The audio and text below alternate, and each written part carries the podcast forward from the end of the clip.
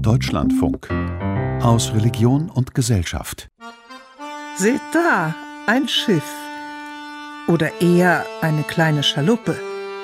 Eine Nussschale geradezu von einem Boot. Es ist vollgestopft mit den merkwürdigsten Passagieren, denen das ganze Unternehmen auf See längst aus dem Ruder gelaufen ist.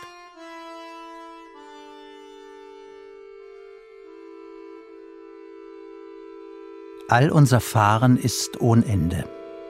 Das Narrenschiff von Hieronymus Bosch. Eine Sendung von Astrid Nettling. Ja, Narren sind sie allemal. Lächerliche Gestalten ohne Sinn und Verstand. Wie sie da singend und saufend in ihrem maroden Schiff versammelt sind.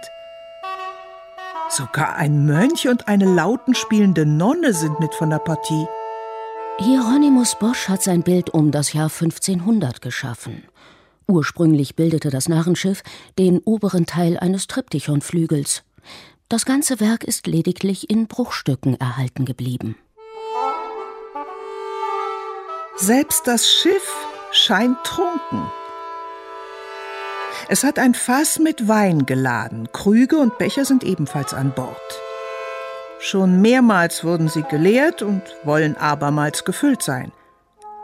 Einer der Mitreisenden hat bereits zu viel getrunken und speit ins Wasser. Das Narrenschiff ist auch der Titel des berühmten Buchs von Sebastian Brandt, das erstmals 1494 in Basel gedruckt wurde. Der in Straßburg geborene Brandt war ein angesehenes Mitglied des Basler Humanistenkreises. Er war Hochschullehrer und gab die Schriften antiker Autoren sowie italienischer Humanisten heraus.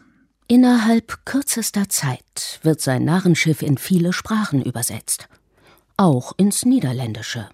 Hieronymus Bosch, ein Angehöriger der gebildeten Liebfrauenbruderschaft in seiner Heimatstadt Zertogenbosch, dürfte mit Brands Narrenschiff gleichfalls in Berührung gekommen sein. In der Vorrede zu seinem Narrenschiff erklärt Sebastian Brandt, den Narrenspiegel ich dies nenne, in dem ein jeder Narr sich kenne. Wer jeder sei, wird dem vertraut, der in den Narrenspiegel schaut. Was der Dichter in seinem Narrenspiegel wie in einem Brennglas bündelt, bringt der Maler in einem Bild zusammen. Dicht gedrängt hocken sie alle in diesem seltsamen Gefährt, Männer wie Frauen. Kein Steuer ist zu sehen, kein Segel ist gesetzt, kein freier Ausguck krönt die Spitze des Mastbaums. An seinem Ende ist vielmehr ein dicht belaubter Zweig befestigt, aus dessen dunklem Blattwerk das unheilvolle Gesicht einer Eule hervorlugt. Es lebt die Welt in finstrer Nacht und tut in Sünden blind verharren als Straßen, Gassen sind voll Narren. Blindheit, Unverstand und Verderbtheit kennzeichnen den Zustand der Welt, kennzeichnen ebenso den Zustand der Menschen, deren Leben ohne jeden Halt dahintreibt, wie ein Führer oder steuerloses Schiff auf weitem Meer. Hieronymus Bosch wie auch Sebastian Brandt erleben ihre Zeit, das ausgehende 15. Jahrhundert, als eine Zeit der Unordnung und der gesellschaftlichen, politischen, aber vor allem religiösen Wirren.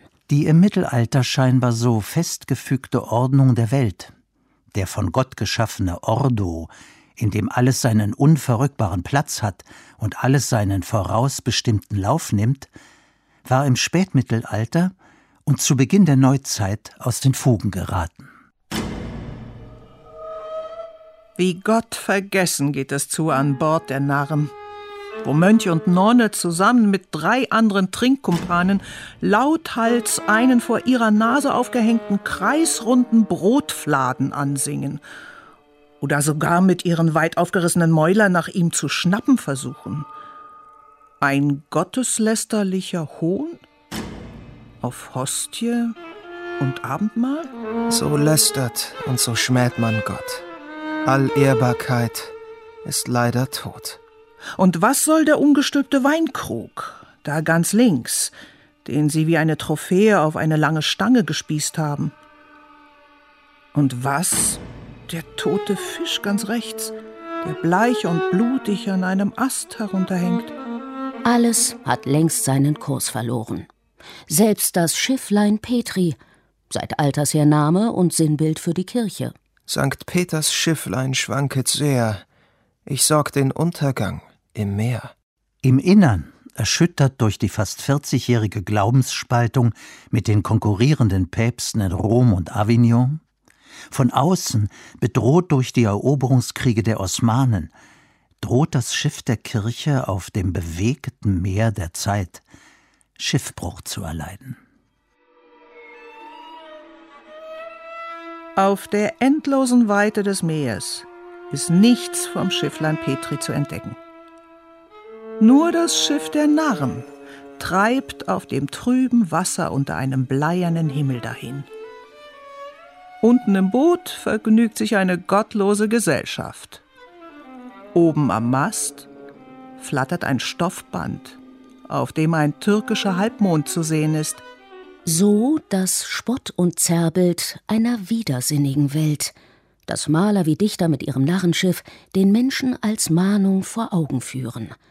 Einer Welt, die sich von allen Bindungen losgerissen hat und orientierungslos irgend oder nirgendwohin treibt.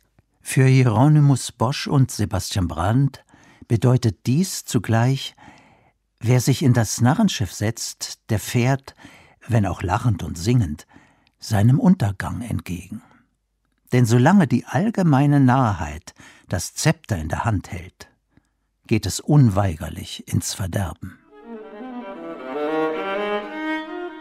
Seht dort, die spindeldürre, bucklige Gestalt. Ein Narr im Narrenkleid. Er hockt rechts auf dem Ast eines abgesägten Baums. Dem närrischen Treiben im Boot unter ihm hat er gleichgültig seinen Rücken zugekehrt. Sein Narrenwerk ist vollbracht. Zufrieden schlürft er seinen Napf mit Wein. Über die linke Schulter hat er seinen Narrenstab gelegt, dessen Spitze eine mit einem weißen Tuch umkleidete Totenmaske ziert. Gedenke deiner Sterblichkeit. Diese Warnung verbindet der Maler mit der Aufforderung an den Betrachter, erkenne dich selbst. Wer jeder sei, wird dem vertraut, der in den Narrenspiegel schaut. So hatte es bei Sebastian Brandt gelautet. Wir sind Possenreißer, notiert rund eineinhalb Jahrhunderte später auch der Philosoph Blaise Pascal in seinen Pensées. Wir sind Possenreißer, Narren, die wir uns wie eh und je mit Vergnügungen aller Art ablenken und unser Leben mit Belanglosigkeiten vergeuden. Dem Bild des Narrenschiffs stellt der Philosoph im 17. Jahrhundert eine andere Vision zur Seite. Dies in einer Zeit, in der sich neuzeitlicher Rationalismus und die neuen Wissenschaften immer stärker durchsetzen. Nicht als Passagiere in einem Schiff auf weiter See. Nein. Pascal sieht die Menschen nun den unendlichen Weiten des Universums ausgesetzt, sieht sie verloren, angesichts eines Weltenraums, aus dem sich Gott längst zurückgezogen hat. Ich schaue diese grauenvollen Räume des Universums und ich finde mich an einen Winkel dieses gewaltigen Weltenraums gefesselt. Ringsum sehe ich nichts als Unendlichkeiten, die mich wie ein Atom, wie einen Schatten umschließen. Das ewige Schweigen dieser Räume macht mich schaudern. So die Vision Pascals. Und weiter führt er aus? Bedenke ich die kurze Dauer meines Lebens, aufgezehrt von der Ewigkeit, vorher und nachher, gerate ich in Schrecken. Alles, was ich weiß, ist, dass ich bald sterben werde.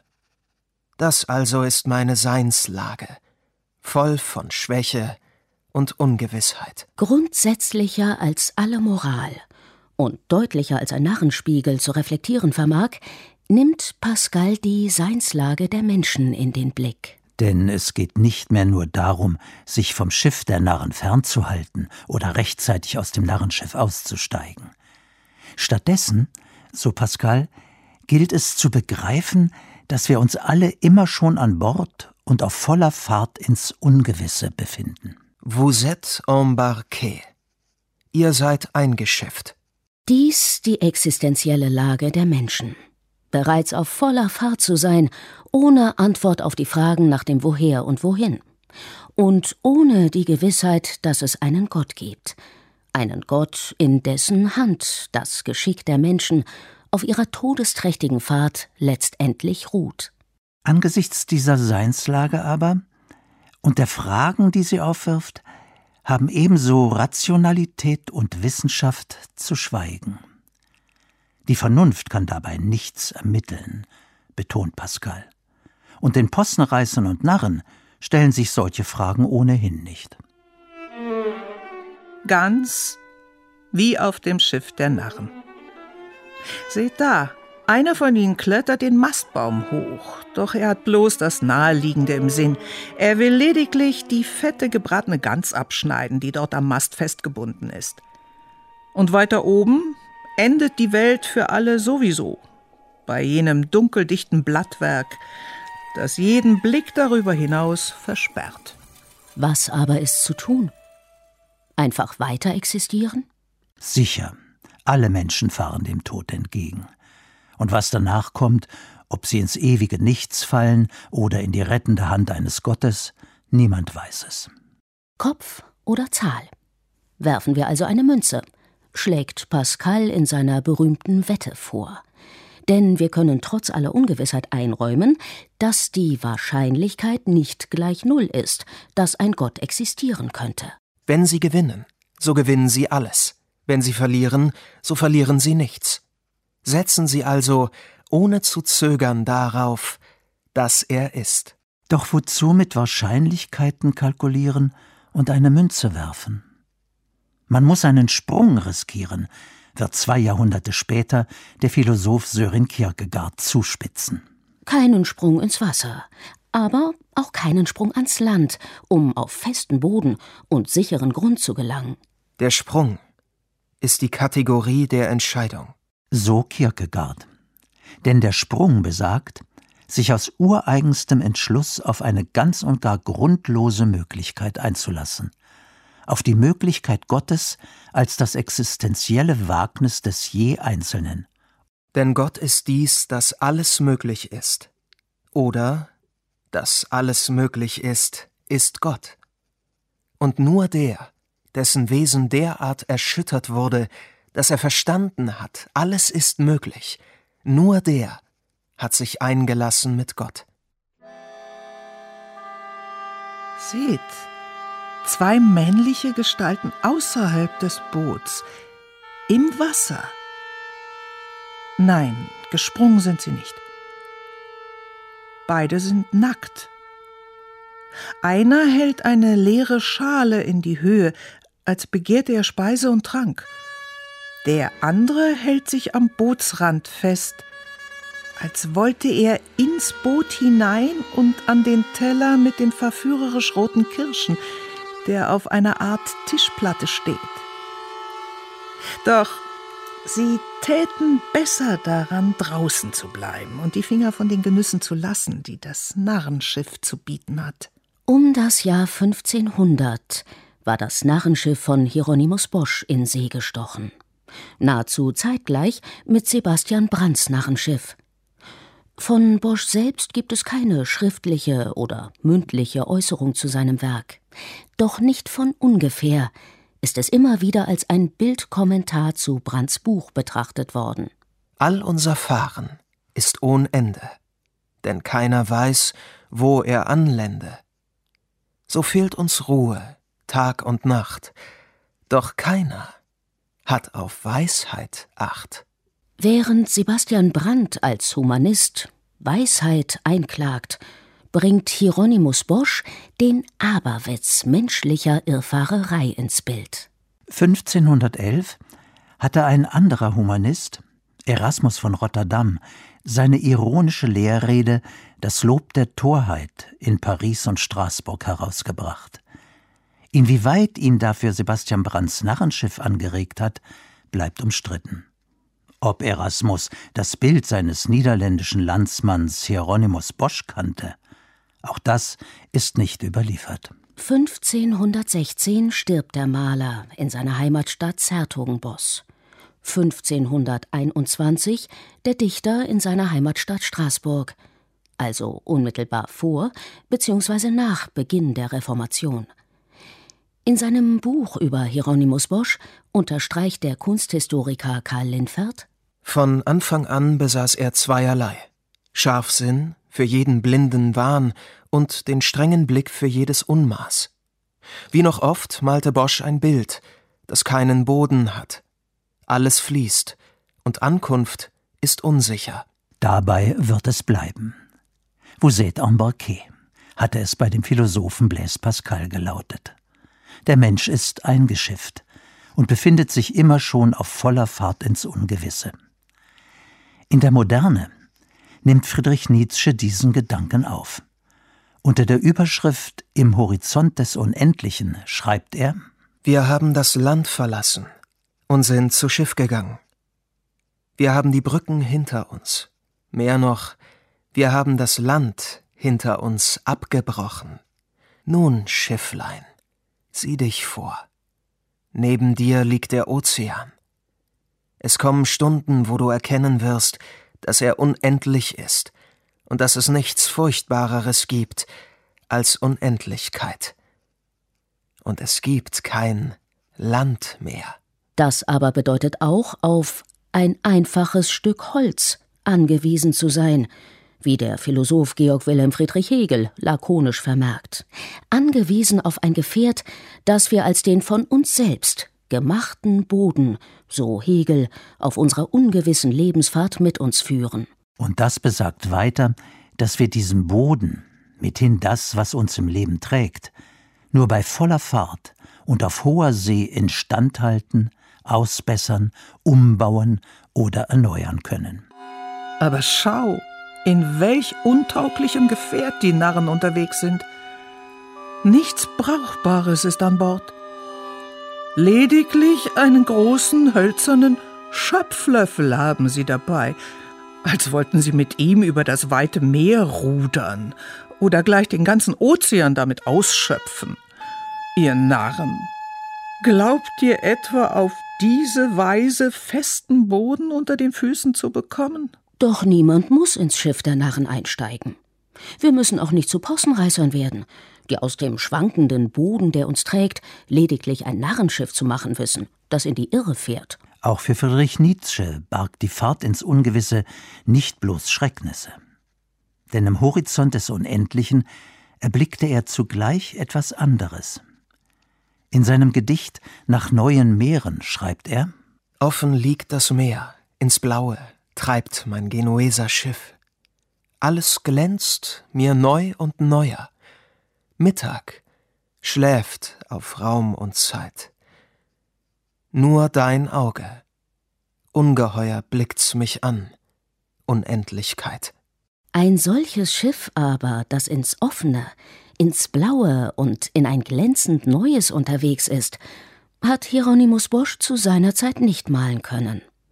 Ein solches Schiff vis-à-vis -vis einer lichten Unendlichkeit hat auch der Philosoph Blaise Pascal nicht zu imaginieren vermocht. Dies ist der Moderne vorbehalten. Dennoch bleibt die Lebensfahrt eine Fahrt ins Ungewisse mit unsicherem Ausgang und oft genug in der Geschichte hat sie sich als bloße Narrenfahrt erwiesen. So hat es auch der Dichter W. H. Auden erfahren. Gleich zu Anfang seines Gedichts Atlantis aus dem Jahr 1941 lautet es Auf die Idee gebracht, nach Atlantis zu fahren, hast du natürlich entdeckt, dass nur das Schiff der Narren dieses Jahr die Reise macht. All unser Fahren ist ohne Ende. Das Narrenschiff von Hieronymus Bosch. Von Astrid Nettling. Es sprachen Wolf Anjol, Janina Sachau, Friedemann Thiele, Wieslava Wesolowska. Ton und Technik Jan Beckhaus. Regie Rainer Delventhal. Redaktion Andreas Mein. Deutschlandfunk 2021